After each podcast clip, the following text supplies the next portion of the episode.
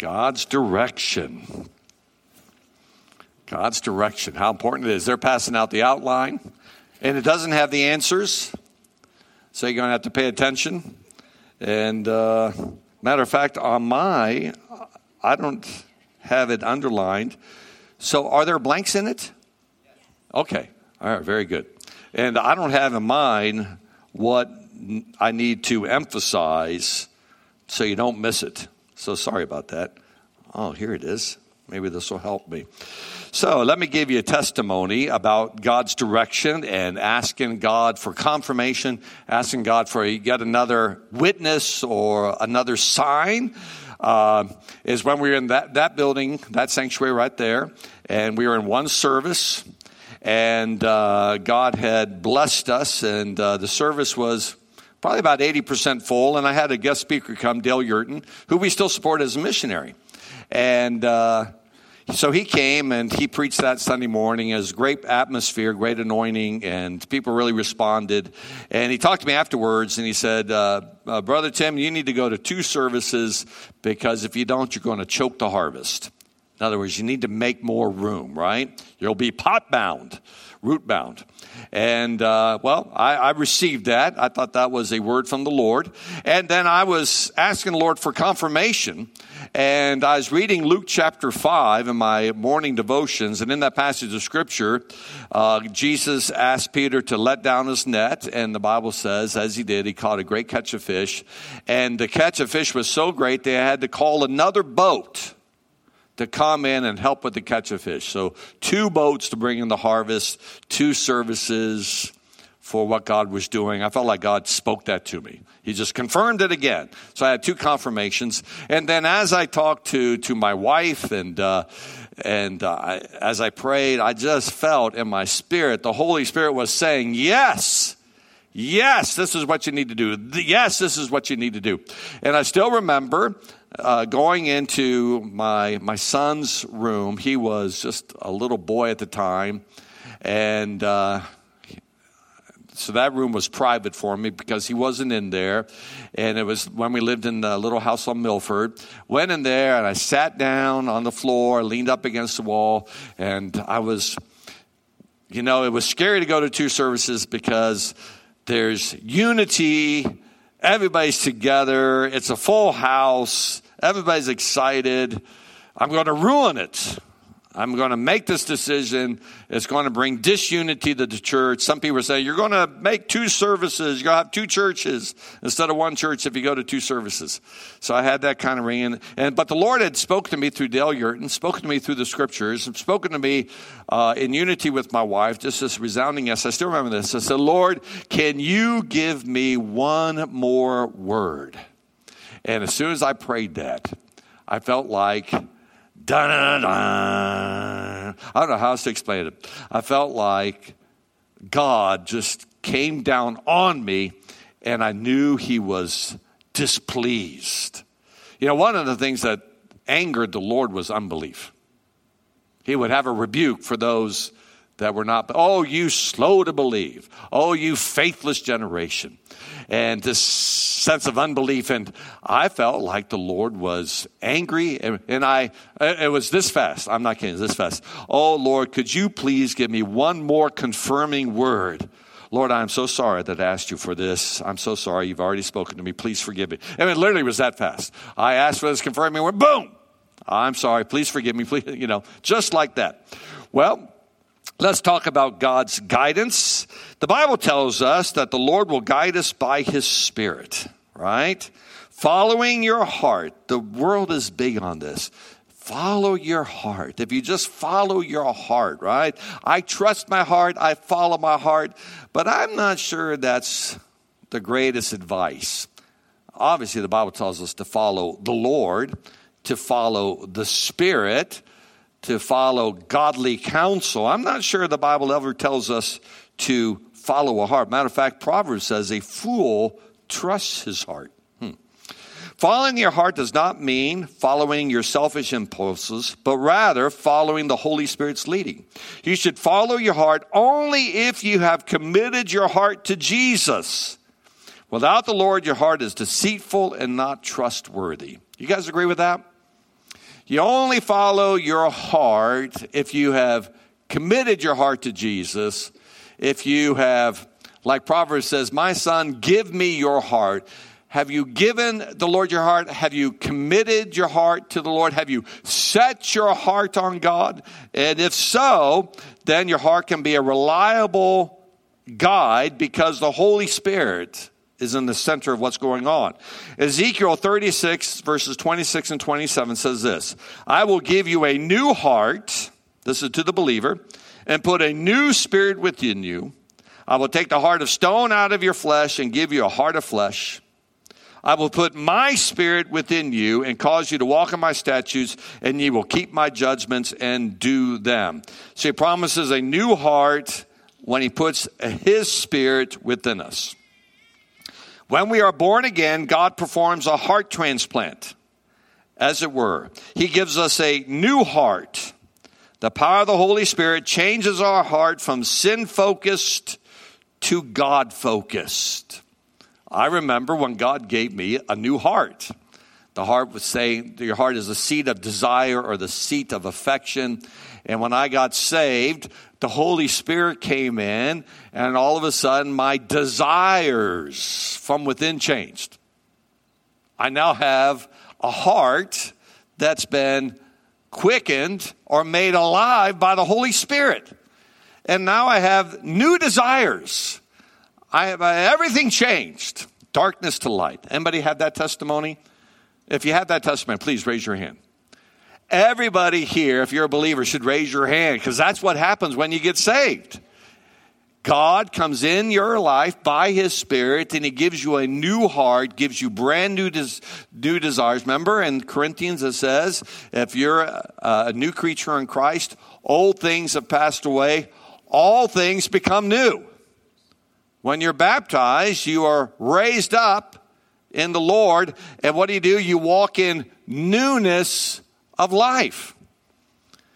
A life that, a heart, a life that is unchanged since you prayed reveals to me that the prayer you prayed was not a salvation prayer.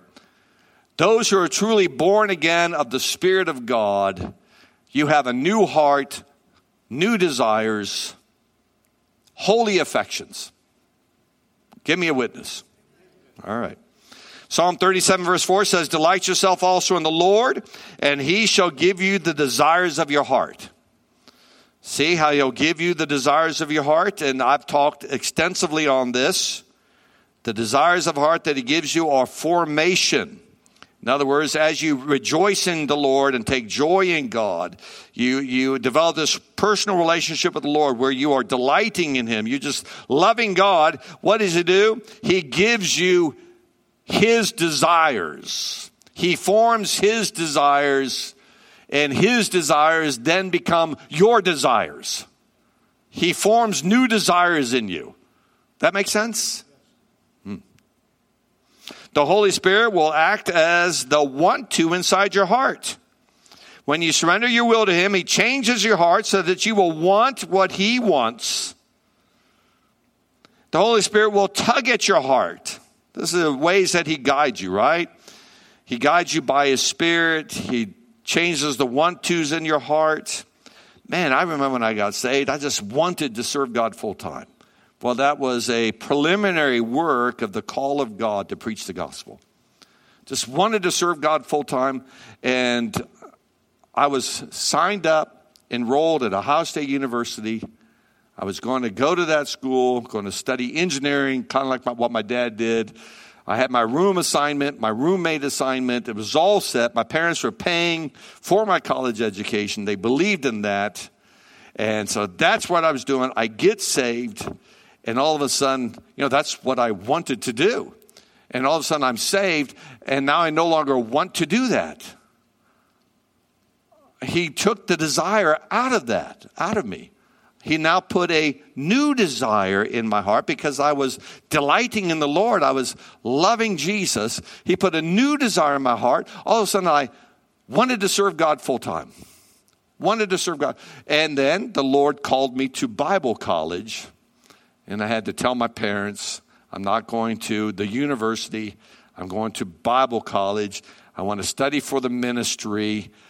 This is what I wanted to do. Why did I want to do that? Because God put that desire in my heart. He leads us by putting desires in our heart, you see. The Holy Spirit will tug at our heart. When you fish, you can feel the tug on the line, can't you? Many times you feel that tug of the Holy Spirit. Have you ever feel that tug of the Holy Spirit when it comes to sharing your faith? All of a sudden, you know, you're.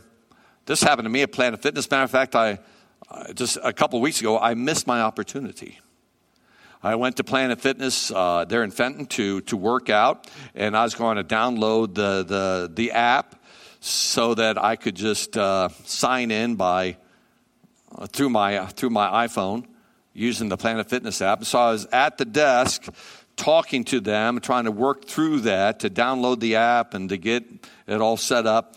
And this guy came in, and uh, he had lost his wife about eight months earlier. And he's talking about how he's now working out at the gym and how he's lonely. And I would say he was probably a little bit older than I was. He's very chatty, and uh, everything was new to him. He said, I didn't even know, never even been to a gym. He's just talking to whoever's listening. And the whole time I'm working with them on my app, and I just felt like I needed to talk to that guy and to share my faith and invite him to church. And, uh, but he left as I was still at the desk trying to get that app downloaded. So I said, okay, I will find him working out and I'll go up and start a conversation. He's a very chatty guy. Start a conversation with that guy. Well, I'm working out and there he is. And so I start going for him, but all of a sudden he starts engaging three other guys in a conversation. Okay, I will wait. I will wait. So I'm waiting, worked out some more. Now, okay, where is he? Where? I couldn't find him. Gone. I walked all over the place trying to find this guy, gone. And I felt like the Lord wanted me to witness to this guy. Isn't that terrible? I and I don't know.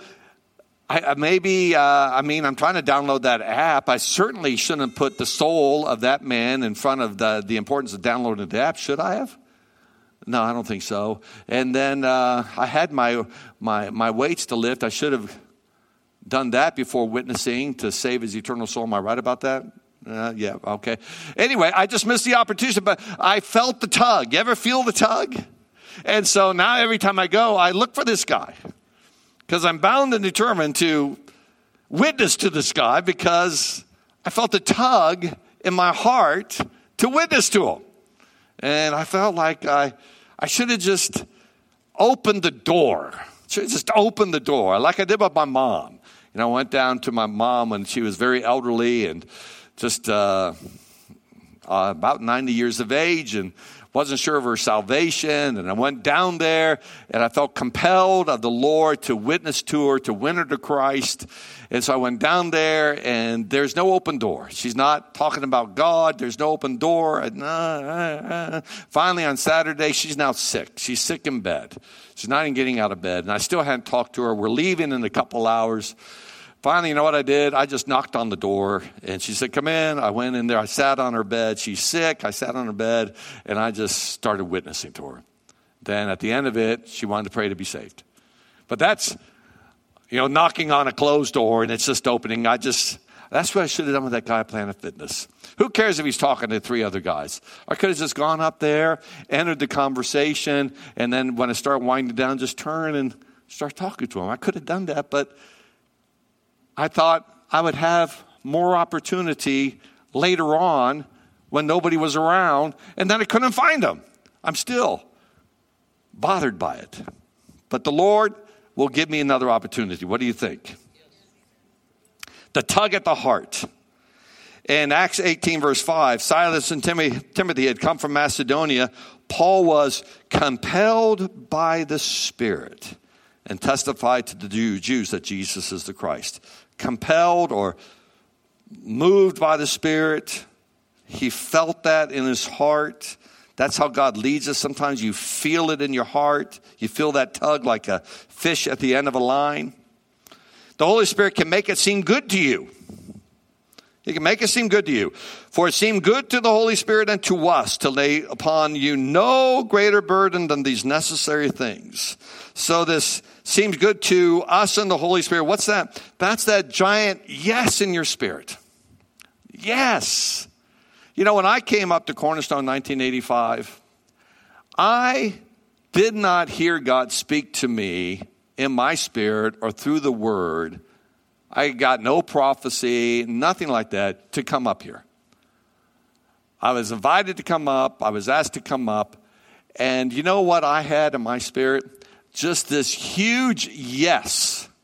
When I prayed about it, yes. When I talked to my wife, yes. When I talked to the, my pastor, Bill Browning, yes. The church, they called me, they're saying yes. The pastor of this church was saying yes. It was all yes. Yes. Praise the Lord.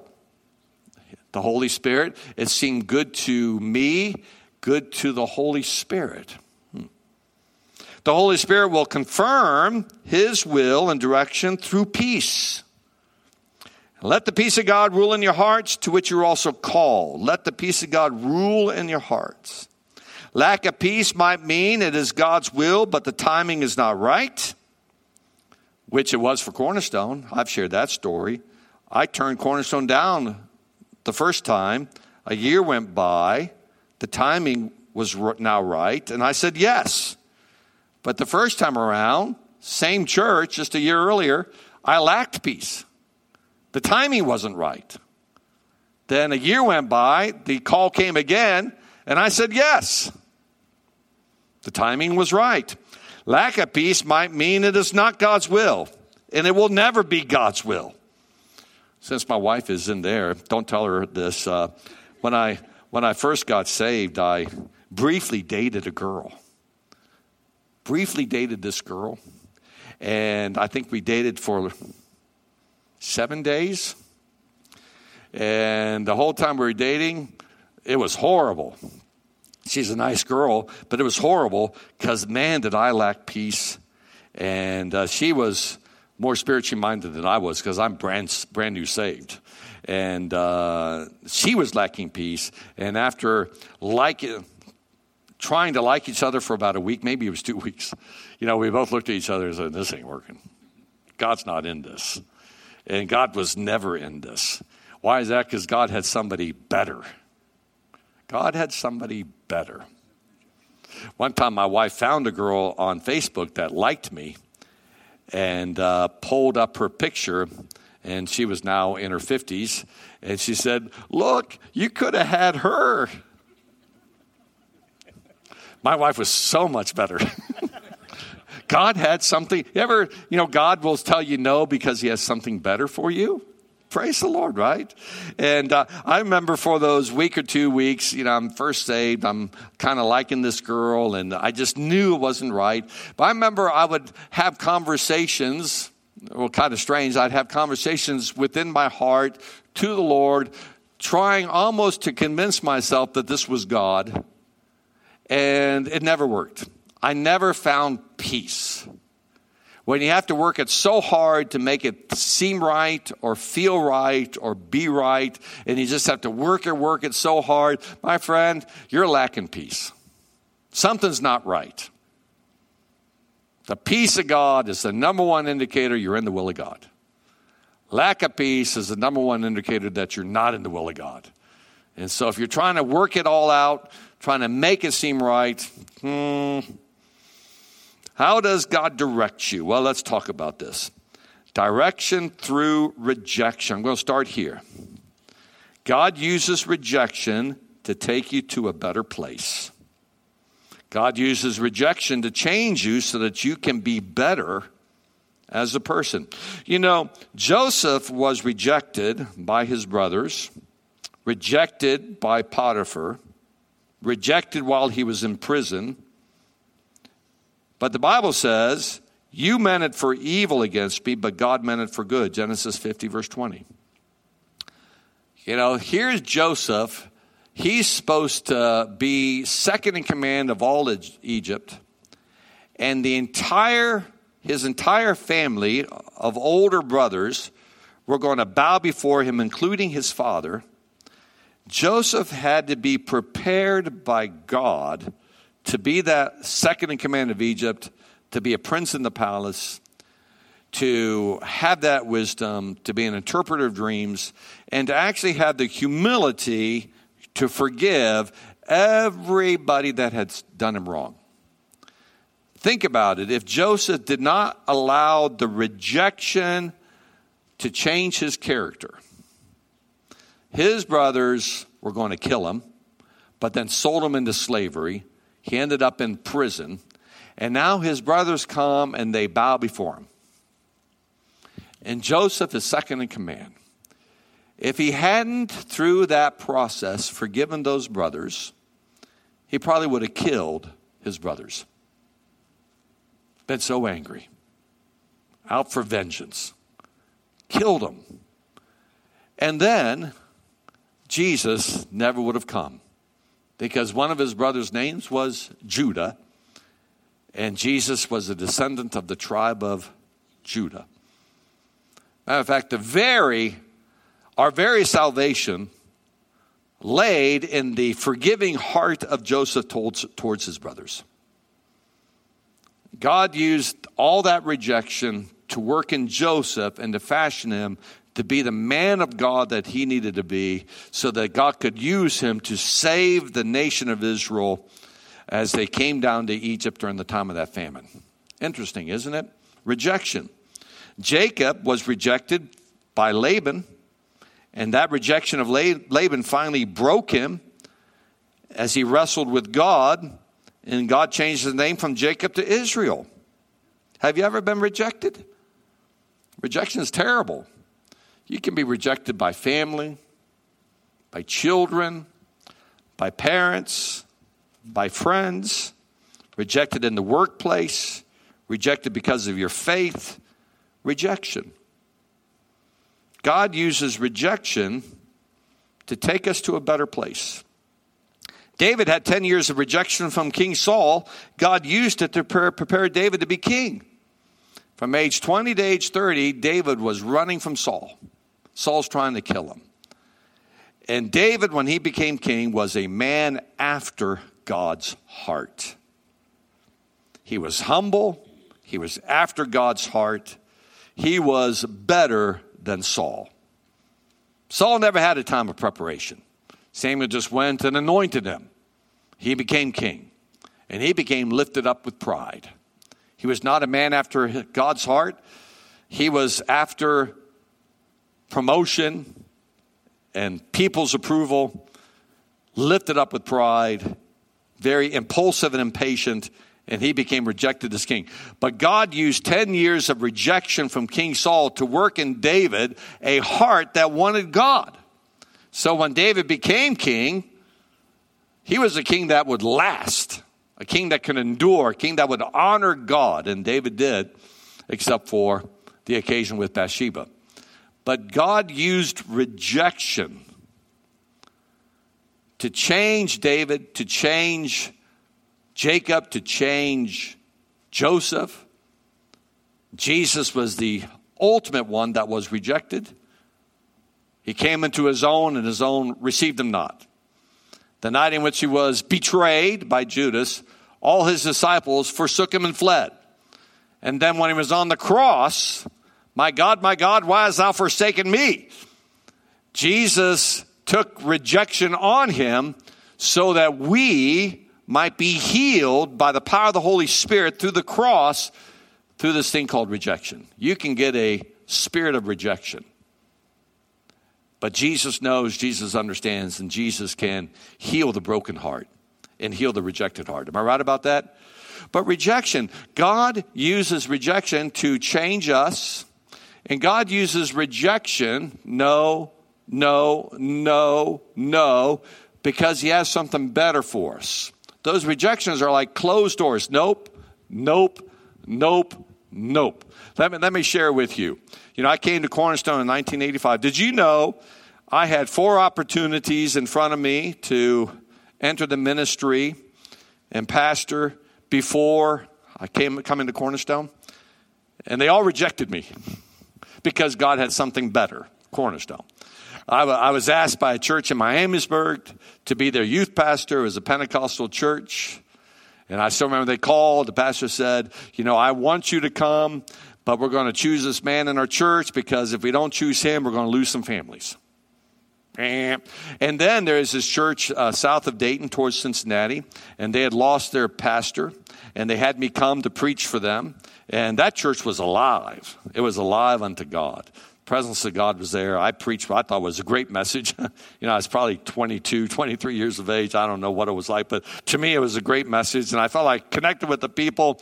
And they called me two weeks later and they said, I'm sorry, we're going in a different direction. And then I, I knew, uh, I don't know, uh, Kathy, do you remember Herbie Stewart? You remember Herbie Stewart, evangelist from Ireland? He came and ministered. You remember? Yeah, he came and ministered at our church. Anyway, he uh, planted a church in Holland, Michigan, and he was ready to. He really wasn't a pastor; he's an evangelist. So he wanted to turn it over to a young guy, and of course, he knew me down there at uh, in Centerville. And I remember we were having a church work day, and the pastor came up to me and said, "We have a place for you, Tim. It's a church in Holland, Michigan." And I met with Herbie Stewart, and uh, he was going to bring me in and set me in as the pastor of this church in Holland, Michigan. And then two weeks later, he called and said, Nope, I'm sorry. They want to go in a different direction. And then about six months later, they had closed the whole church down. And then I, have talked to you about that crazy lady from Illinois and uh, how that didn't go well at all. But those like four instances, I was just thinking about as I was going on my message, you know, no, no, no, no. You know, they always say, God always answers your prayer. He says yes, or he says wait. The promise is coming. Or he says what? I have something better. We would say that's a no. No. But really, look at it this way it's not God saying no, it's God saying no because I have something better. Doesn't that sound better? And so, in all those instances of those opportunities, the door shut. God said no because he had something better. See, God many times shuts doors or you get rejected you don't get that job, or the girl turns you down. That first girl I dated for seven days, God had somebody better. Praise the Lord. That's what the Lord does, right? Through rejection. How about direction through open and closed doors? Listen what it says in Revelation 3 7 and 8. And to the angel of the church in Philadelphia, write, These things says he who is holy, he who is true, he who has the keys of David, he who opens and no one shuts, and shuts and no one opens. I know your works. See, I've set before you an open door, and no one can shut it. For you have a little strength, you have kept my word, and have not denied my name. So the Lord Jesus is telling this church in Philadelphia, I've set before you an open door. And I think this open door is an open door of ministry uh, fruitfulness, gospel preaching witness. The door is open for you, Philadelphia church, and I'm with you as you preach the gospel. The Apostle Paul says, A great door of effective ministry has been opened unto me, but there are many adversaries. So when Paul was in Asia, in Ephesus, he's writing in Corinthians, God's opened up this great door of effective ministry for me in Ephesus. An open door. But here the Bible says that God can open a door and God can shut a door. And if God opens a door, nobody can shut it. Listen, if God has opened the door, you're going to get that job. If that's God's will, if that's God's plan, you're going to get it because He can open a door that no one can shut. And I guarantee you, if God has shut that door, I don't care how good your resume is, you ain't getting that job. Well, I'm qualified. We hit it off. I have everything they're looking for. I'm great friends with the boss's wife or whatever, and I know this person and they're speaking on my behalf. You're not getting that job. because He can shut a door that no one can open. And God leads us through these things of opening and shutting doors. You guys agree with that? Has God ever opened a door for you? Shut a door for you? I remember one time I was, uh, know, I'd worked at worked at a restaurant, and then uh, the, a, guy, a painter hired me away, and uh, I then began to paint for a living, and then uh, had my own painting company, and it was during the winter time, and I needed more money, and when I worked for that restaurant, I won Employee of the Year. And I was manager in charge, MIC, even had the badge. And I had great favor there. And I said, you know what? I'm not working much during the wintertime here. I got a family. I'm going to go back. And they had help wanted. I went back and applied to work there. I could work there, make extra money, you know, all that stuff. I remember I sat down with the manager and filled out uh, the application. He found out that I'd worked there. He said, Man, this is awesome. We'll be contacting you. And the whole time I was doing that, I just sensed that God was not in this. He says, ah, Yeah, this is great. We're going to be contacting you. I left there and I knew he wasn't going to contact me. He never called one time because God had shut that door and I was qualified. I needed that job, or so I thought, but that's not what God had for me. And sometimes, you know, what you think is, is what needs to happen because it all makes sense. It doesn't happen because God has a plan. And His ways are higher than our ways. And his thoughts are higher than our thoughts. Remember last week I talked about reading the ugly duckling to my three dogs, Mutsy and Bernie and Teddy. And uh, even though it's a child story, the, those dogs would not understand it. Why? Because people thoughts are higher than dog thoughts. And God's ways and thoughts are higher than our ways. And he's hard to understand sometimes. You agree with that? He just is. He's hard to figure out. I can't I love the fact that God is greater and bigger and wiser than I am. And that He's, as it says, I think it's in Romans, doesn't the Bible say He's past finding out? Who has known the mind of the Lord? Who has been His counselor? His ways are past finding out. There's just certain things that we just won't get down here, and we're going to have to wait till heaven. Let's wait to heaven. Opening and shutting doors. Closed doors can keep you from a bad decision. I got another story here. I got a lot of stories. Are you enjoying my stories? Closed doors can keep you from a bad decision. I was so excited about this minister that I invited to convention. And he had said yes. And man, I he still pastors. I was so excited about this guy, dynamic, pastored a multiracial church. It was just a huge church. I'd gone down there and uh, been in his services. I had met him. I listened to his uh, uh, his messages. I got a man. He could preach out of your seat. A just powerful preacher, white guy, but preached like like a black preacher. Just powerful and uh, the way they can do it. And I was so excited. He's coming to our convention. Well, I secured him, the dates and everything, and about a month later, he sent a letter saying that I'm sorry, things have come up, I'm going to have to decline, I can't come. Oh man, that's terrible. And then a couple months later, it was great scandal. People told me about this guy, great scandal.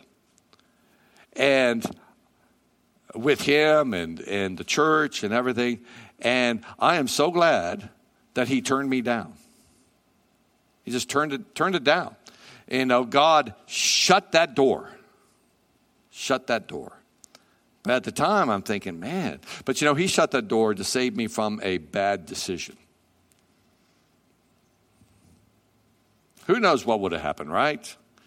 Could have been tainted with the scandal and people would have been upset. Why'd you bring him in here? Didn't you realize? No, I didn't realize that, you know? I just didn't. And, uh, When God closes the door, it can keep you from a bad decision, it can keep you from danger. Closed doors redirect you. They read, let me read uh, Acts 16. Now, when they had gone through Phrygia and the region of Galatia, they were forbidden by the Holy Spirit to preach the word in Asia. After they come to Mysia, they tried to go into Bithynia, but the Spirit did not permit them. And then uh, down down in verse 10 says, Now after we had seen the vision, immediately we sought to go to Macedonia, concluding that the Lord has called us to preach the gospel to them. So here they are. Paul's on his missionary journey, and they wanted to go in the region of Galatia and then over into Mysia, and the area of Asia. And the Bible says they were forbidden. The Holy Spirit didn't allow them. Shut door, shut door, shut door. And the Bible doesn't tell us how the Holy Spirit shut that door. You, know, you read all kinds of commentators. They got terribly sick. You know, they ran out of money. Uh, did they, they didn't feel right on the inside. It doesn't say. Everybody has their thoughts and feelings on it. But the Lord said, no. No, that's not for you. No, that's not for you. That's not for you. And then all of a sudden, they feel compelled by the Spirit to go to Macedonia. Well, what's in Macedonia? Philippi. What's in Philippi? Lydia. Get the Philippian church, the book of Philippians. The Philippian jailer is there. And he gets saved. You know, Paul got delivered out of prison. What must I do to be saved? The Philippian jailer, Lydia, and uh, the church at Philippi. And he went from the region of Asia, sailed over into Macedonia, which is Europe. Europe. In other words, the gospel came to Europe. The Lord closed these doors to redirect him to something better. You know, he wants to go more into Asia, but the Lord said, Nope, Europe.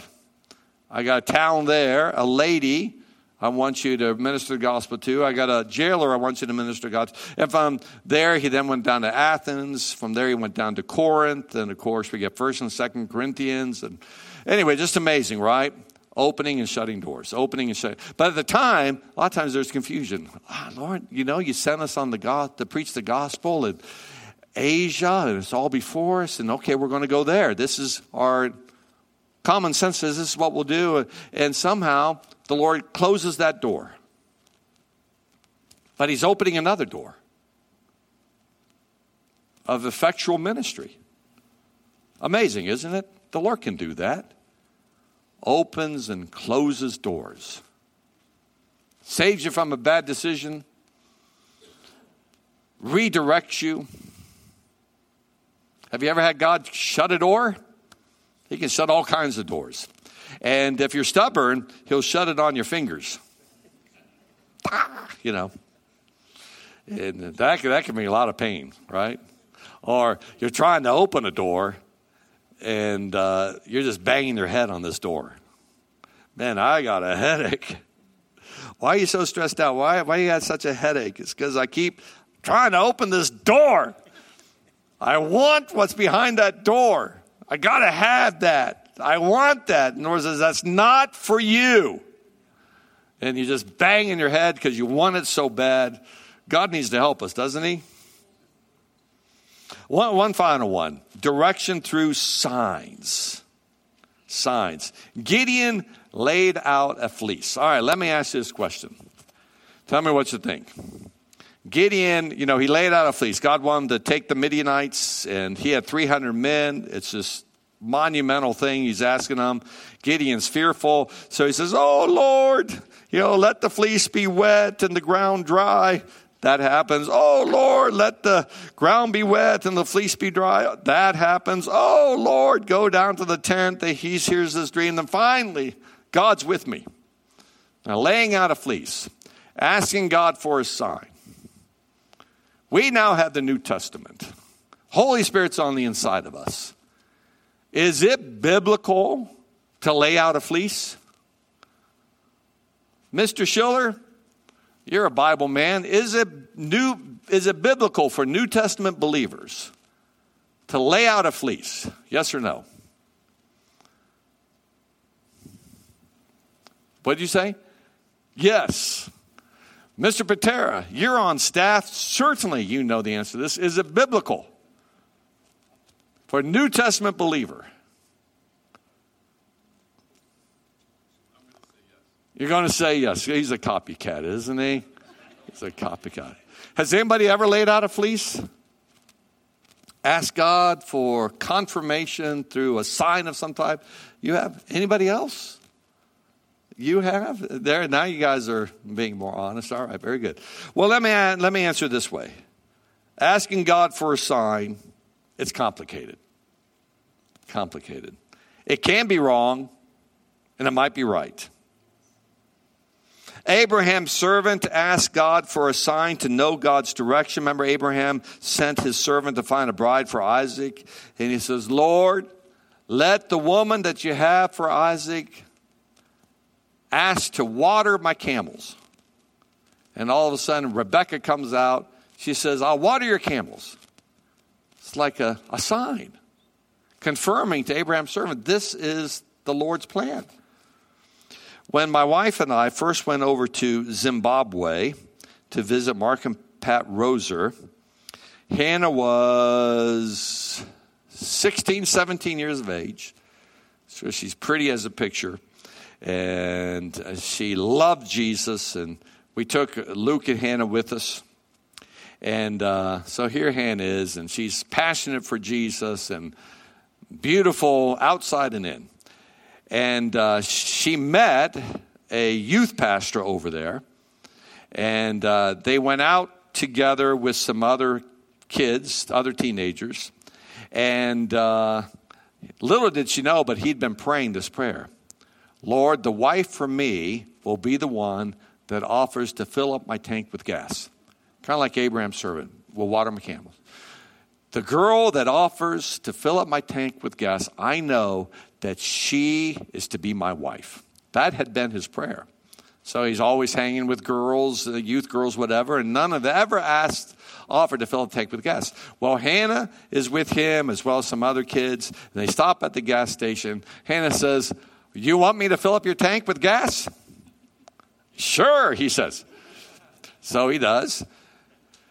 And then they came home. We were at Mark and Pat Roser's house. They came home, and Hannah's eyes are as big as saucers. And he comes in and he asks for her hand in marriage. And he shares the story. And Hannah's, you know, she loves the Lord. Is God in this? And he's a good looking guy as well. And uh, I'm the dad, so what did I say? Absolutely not. Out you go. You know, you got to be like uh, like a dog that barks sometimes and scare these people away. No, I didn't buy into it, and uh, actually, we then talked later to Hannah. You know, she wants to please the Lord, but you know, she had no love in her heart for Him and didn't want to live in Zimbabwe. And was actually relieved that that Ron and I stepped in and said no to this uh, very spiritual proposal. They didn't even know each other knew each other all of like two hours, and he's proposing to her.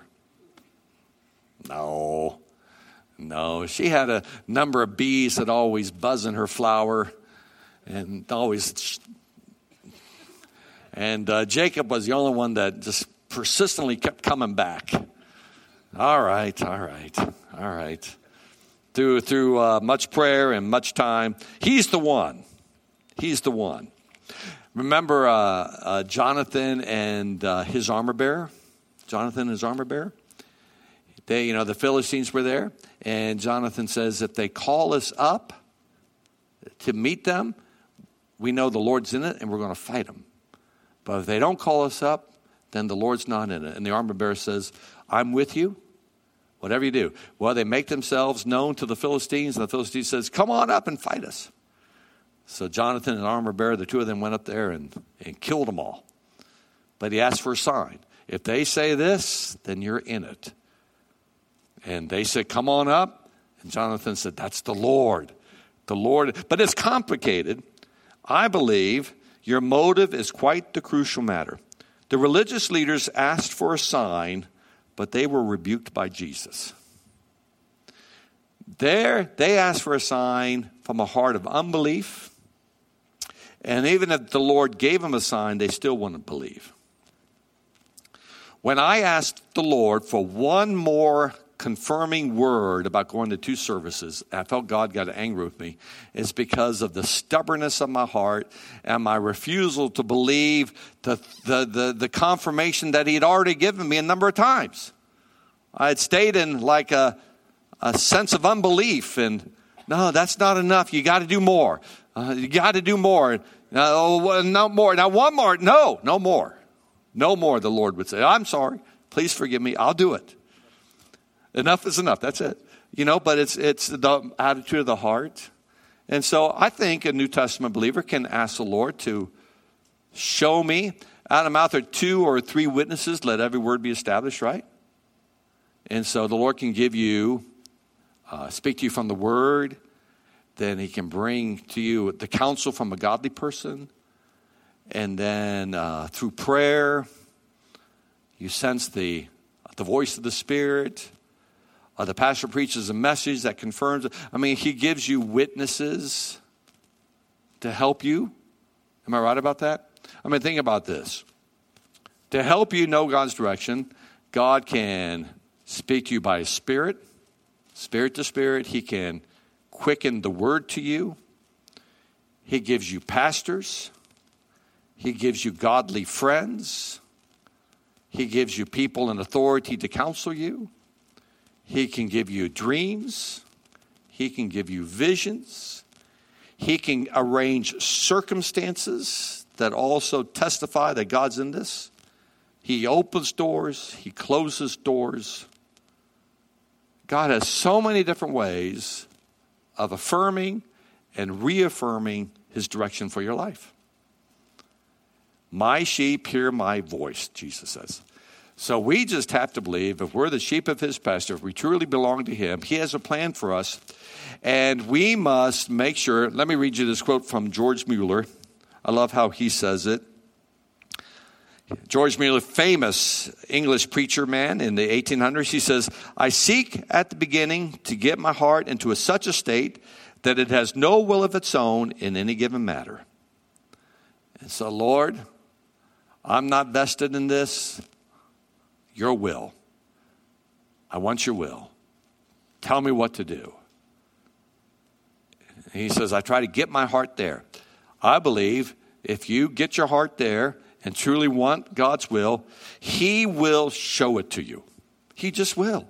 He'll lead you, He'll show it to you. He cares about this. And if you need a confirmation, He'll give you a confirmation. But trust me, once He's given you confirmation a number of times. If you still refuse to believe and get stubborn, you might get rebuked by God. I know that to be a fact because it's happened to me. Opening and shutting doors, rejection leads to his direction, and signs and fleeces. Yes, but it's complicated. Your heart is quite the crucial matter. Amen? Who here needs prayer for God's direction? One hand back there. Praise the Lord. Anybody else? Yes, right there. There, there. All right. If you, if you need prayer, just stand to your feet. All right. Let's let's believe God. Let's believe God.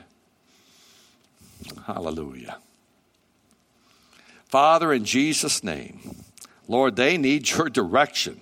They want your will. Show them, Lord. And Father, as they just heard this word and heard my stories, Lord, I pray that something quickened to them, something helped them, something spoke to them. But oh Lord, right now we just lay it before you. Just lay the decision before the Lord. Just lay it before the Lord. Set your heart on God as you lay it before the Lord. Now, as you lay it before the Lord, just simply say in your heart to God, Not my will, but yours be done. Not my will, but yours be done. Now, Lord, you see the surrender in their heart. Speak to them in a way that they can hear it. Guide and direct them in Jesus' name. And all God's people said, Yes and amen. Yes and amen. All right, very good. God bless you. God bless you. Have a great evening, all right?